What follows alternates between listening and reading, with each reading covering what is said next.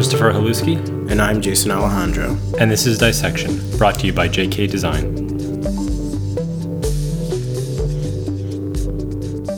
All right, so this is another roundtable episode, and today we're going to be talking about open source branding. So, specifically, this came up because we saw that Firefox is undergoing a new rebranding effort. Um, and Firefox is created by Mozilla, and Mozilla themselves went through a rebranding effort about a year ago uh, with Johnson Banks, very well known and well respected branding agency out of the UK. So the the process that they went through last year was they called it an open source branding project. And they they were very adamant and very clear that this was not a crowd-funded project. They were not looking to, or crowdsource, yeah.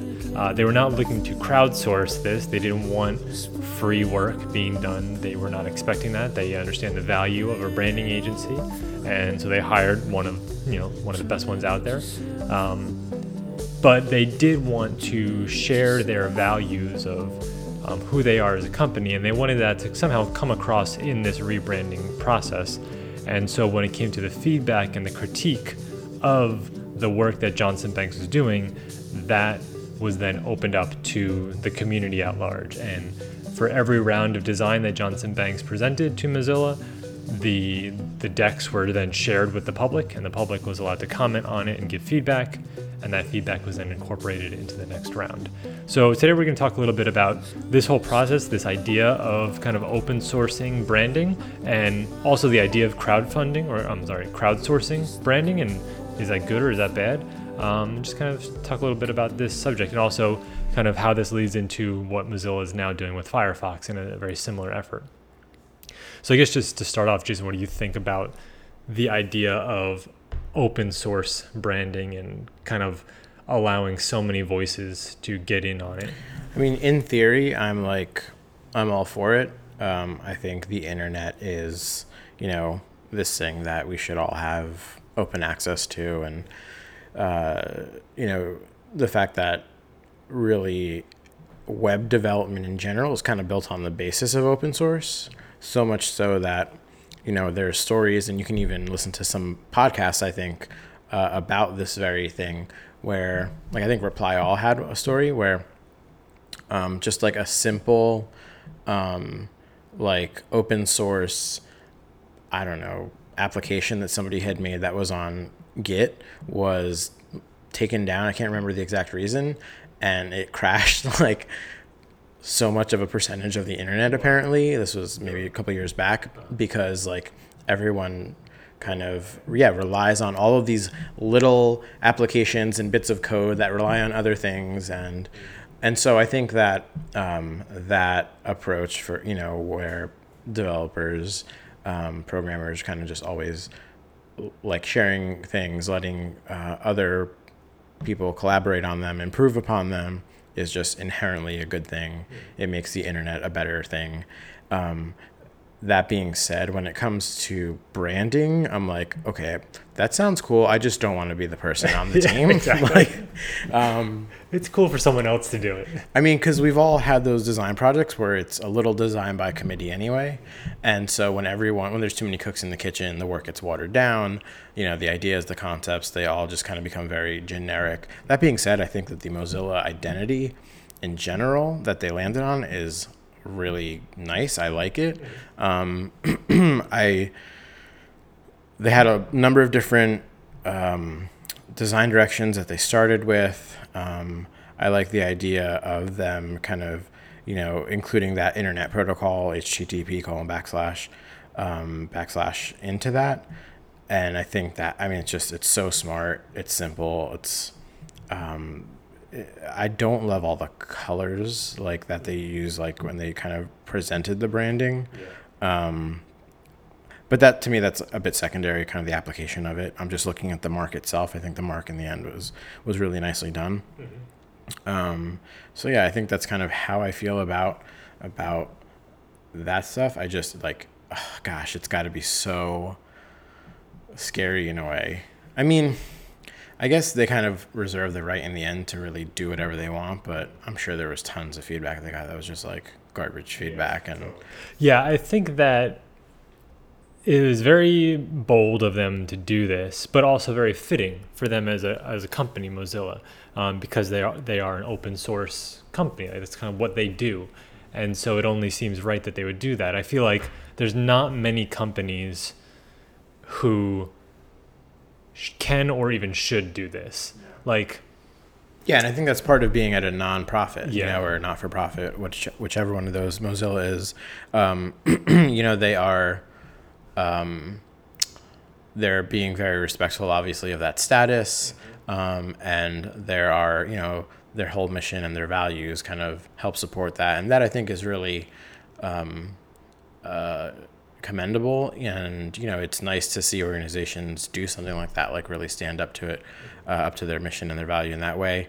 And it also i think made a lot of people aware more of what mozilla was doing in general and um, you know the fact that, that they're not just firefox you know that they have other initiatives that they do other products and things like that. So um, so i think that's pretty cool. Um, you sent me the link to the Firefox stuff. What were your thoughts when you first saw it? Um, I thought it was okay. Um, I think it- for Firefox, it seems like more of an evolution than a rebranding. Um, so they they're presenting two different design systems to the public, and so they're so it should be said, and maybe we already covered this, but just to reiterate, now Mozilla they've rolled out their new brand for the parent company, and now they're going through the same process again for Firefox, the web browser. Um, but this time they did not hire an agency; they're doing it in house, or at least that's what we can gather from the blog post they've put out thus far. Um, so they've presented two different systems, uh, kind of design directions for Firefox, and then um, kind of shown some applications, some logos, some type treatments and whatnot. And um, so they're kind of putting it out there to the public to feedback, give some feedback. So one direction is very much in line with what Firefox already has, really kind of making the colors more vibrant, kind of simplifying things a little bit. Um, and then there's a second direction that uses this totally different logo for the main Firefox logo, where it's like the head of a fox.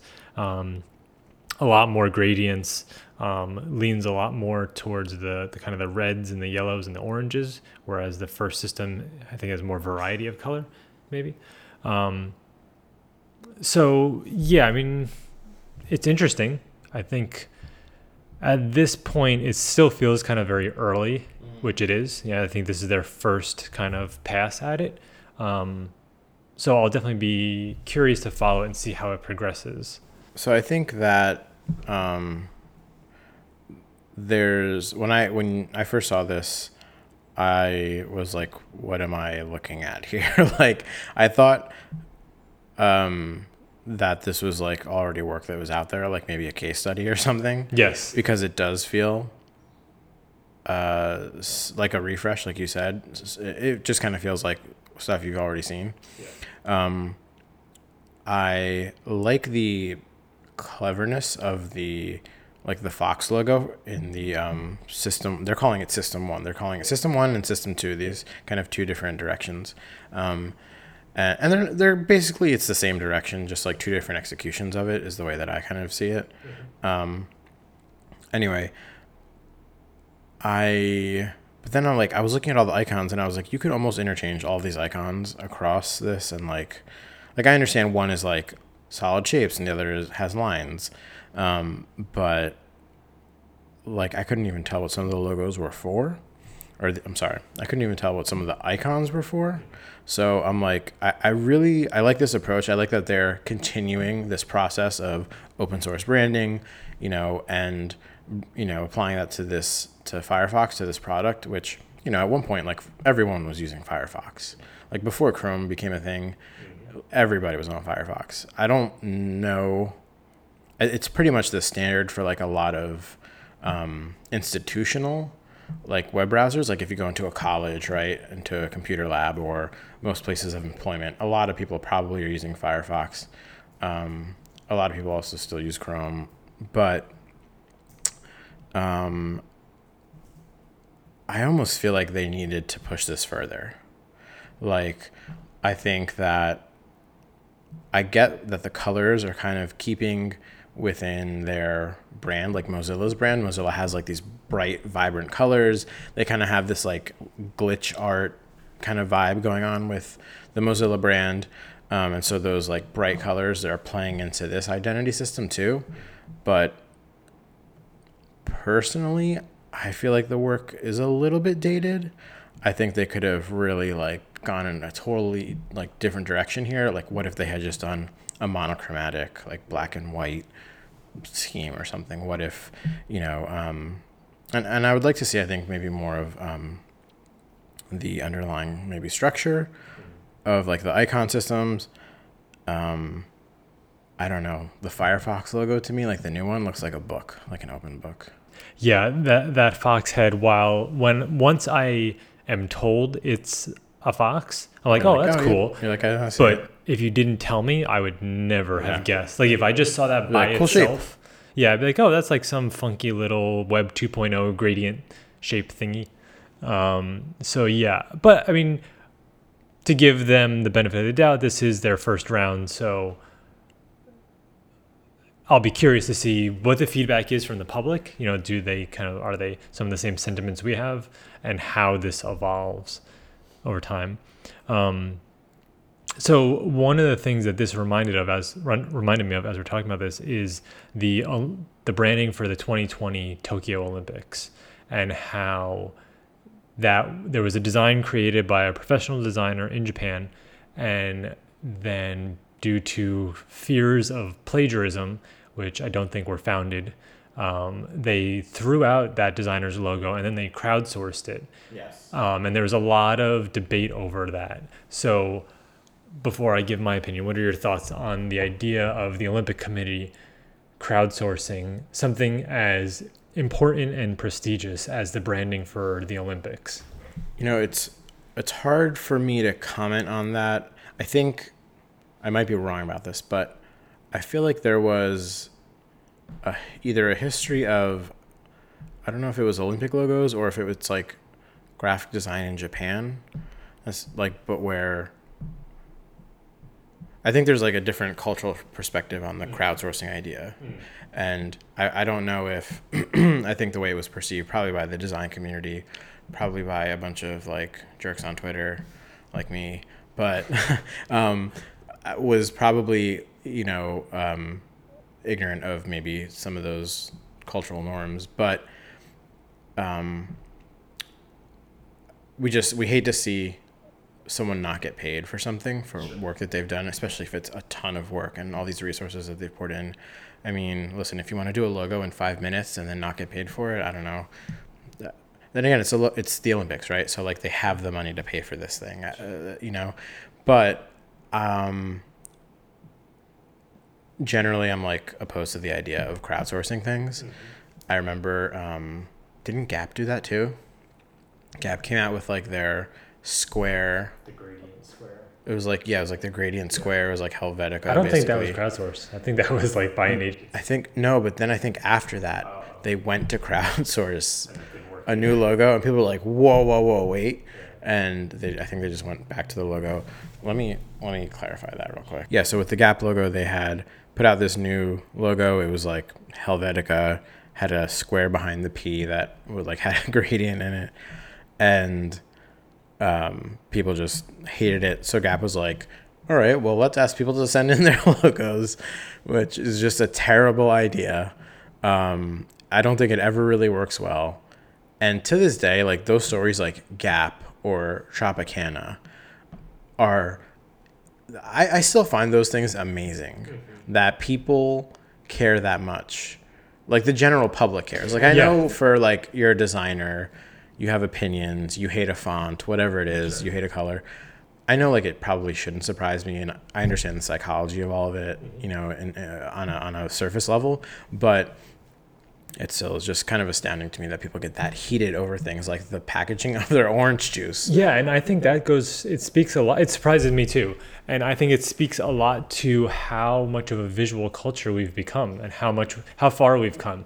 Because I think twenty years ago, if uh, if the Gap or Tropicana changed their packaging, no one would have cared at all. It would have completely gone under the radar, and no one would have said anything. I agree.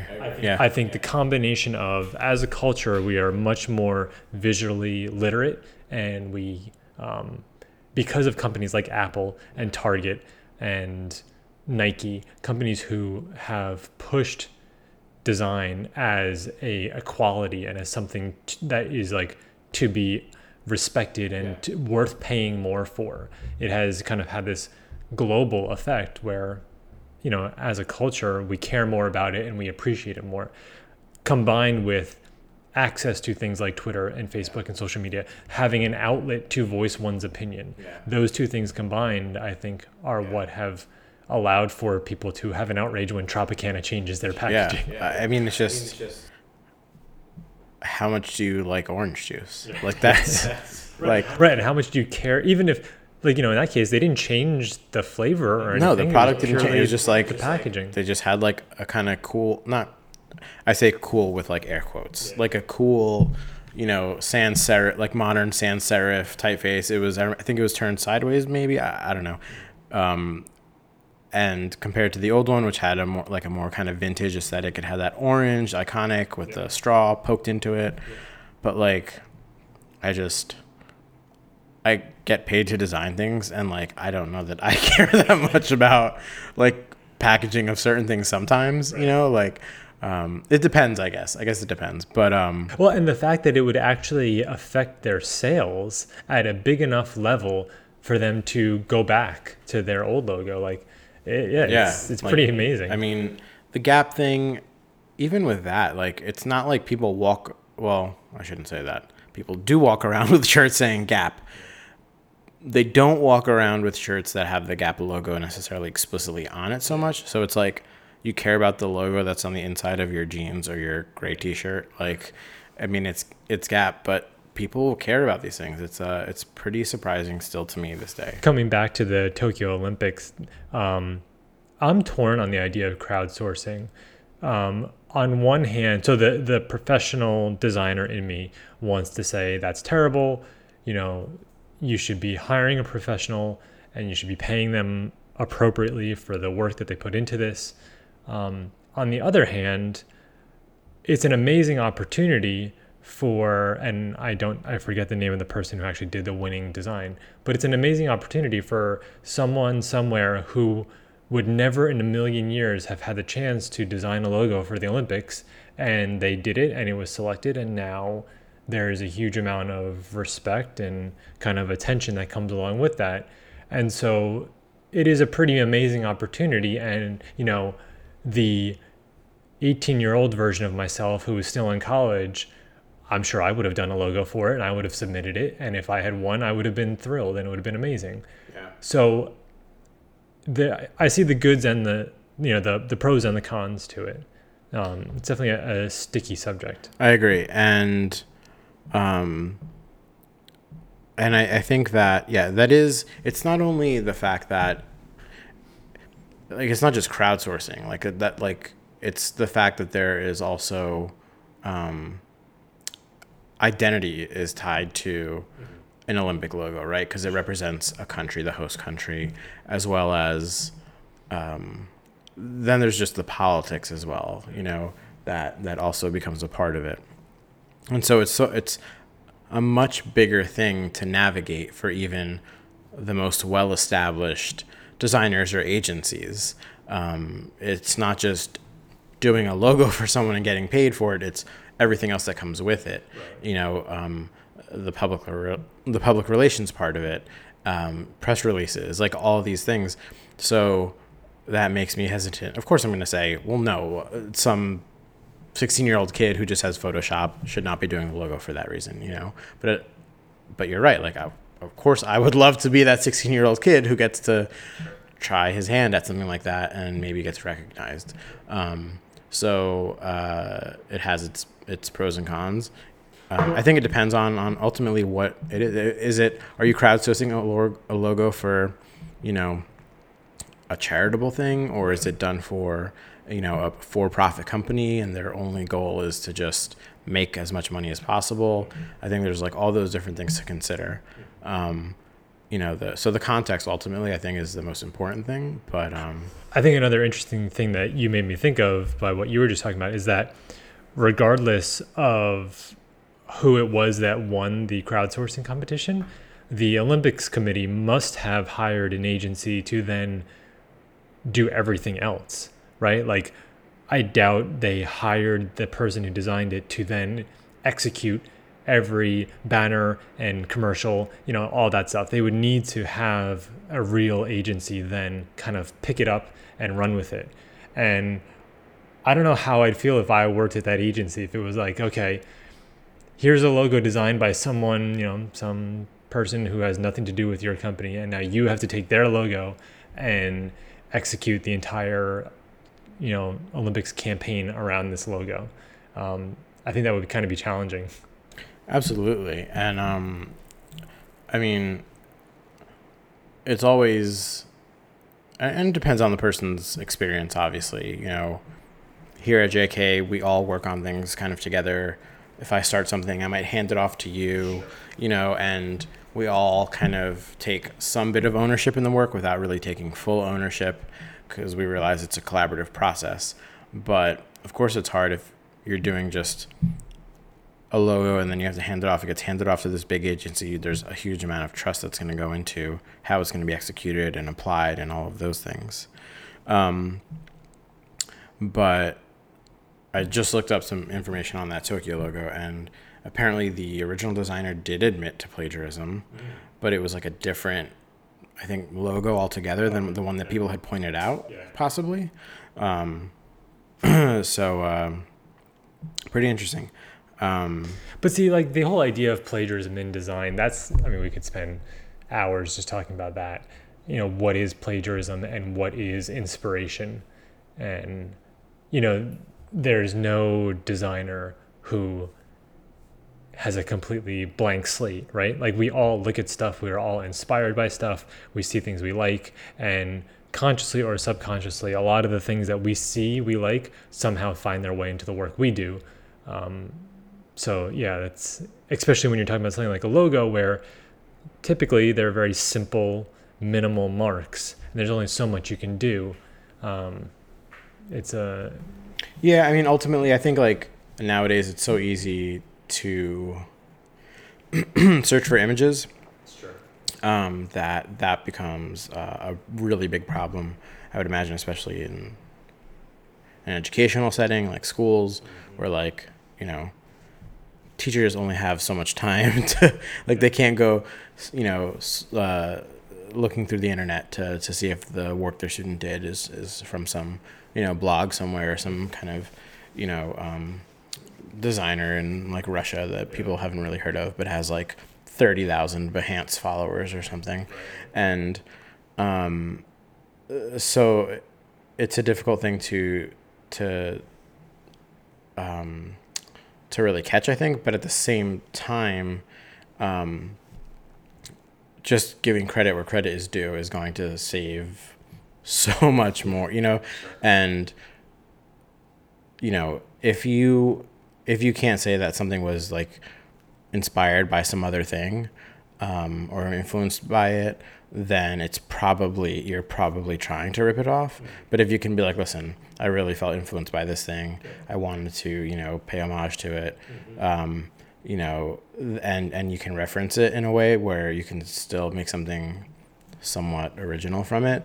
Um, then I think that's okay. It's your as long as you're saying that. So I think that's important too, is to really give credit where credit is due. Um, don't just like rip things off of you know Pinterest and design inspiration and stuff.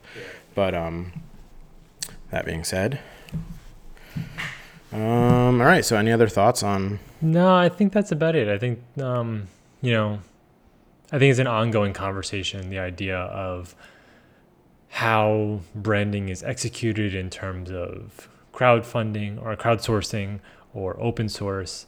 Um, I think those kind of ideas and like we talked about the the visual awareness of our culture all you know these are all kind of things that are changing the way brands think about their own or companies think about their own brand and also how the public thinks about brands and i think these are all really exciting things for us as designers at a branding agency or an agency that does branding um, to be thinking about and talking about and kind of being part of that conversation as we work on the brands for our clients Yeah, and I think that you know it'll be exciting to see where uh, Mozilla kind of nets out with this Firefox thing.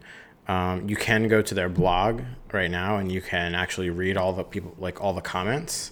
They literally just are using the comments on the blog post as the kind of feedback um, that they're that they're pulling from uh, that they're calling from the public. Um, and there are some really helpful and constructive uh, comments, and then others that are just like, "I like number one," you know. So it, it, I don't know what they do. Like, do they have a chart or something? You know, Yeah, like that that would actually be really interesting to figure out or to find out how are they how do they incorporate this feedback, right? yeah and how are they just um, consolidating all of this feedback and that they must have a team of people just doing that because if you've got the comments here whatever happens on twitter on facebook on instagram on reddit you know all there's so many different outlets that people could be talking about this and i would imagine they want to capture as much of that as possible I hope somebody like like a design critic comments on here. Like like somebody who like, you know, somebody like I hope like Jessica Helfand or like, you know, somebody, you know, Michael Bierut kind of but just don't even write their like full name. you know?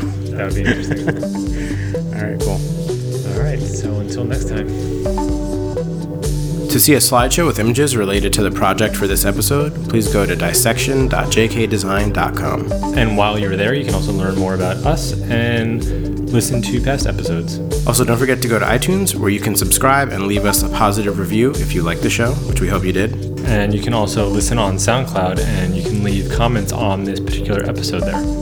Dissection has been brought to you by JK Design, a branding, advertising, and design agency with offices in New York and New Jersey. To learn more, check us out at jkdesign.com.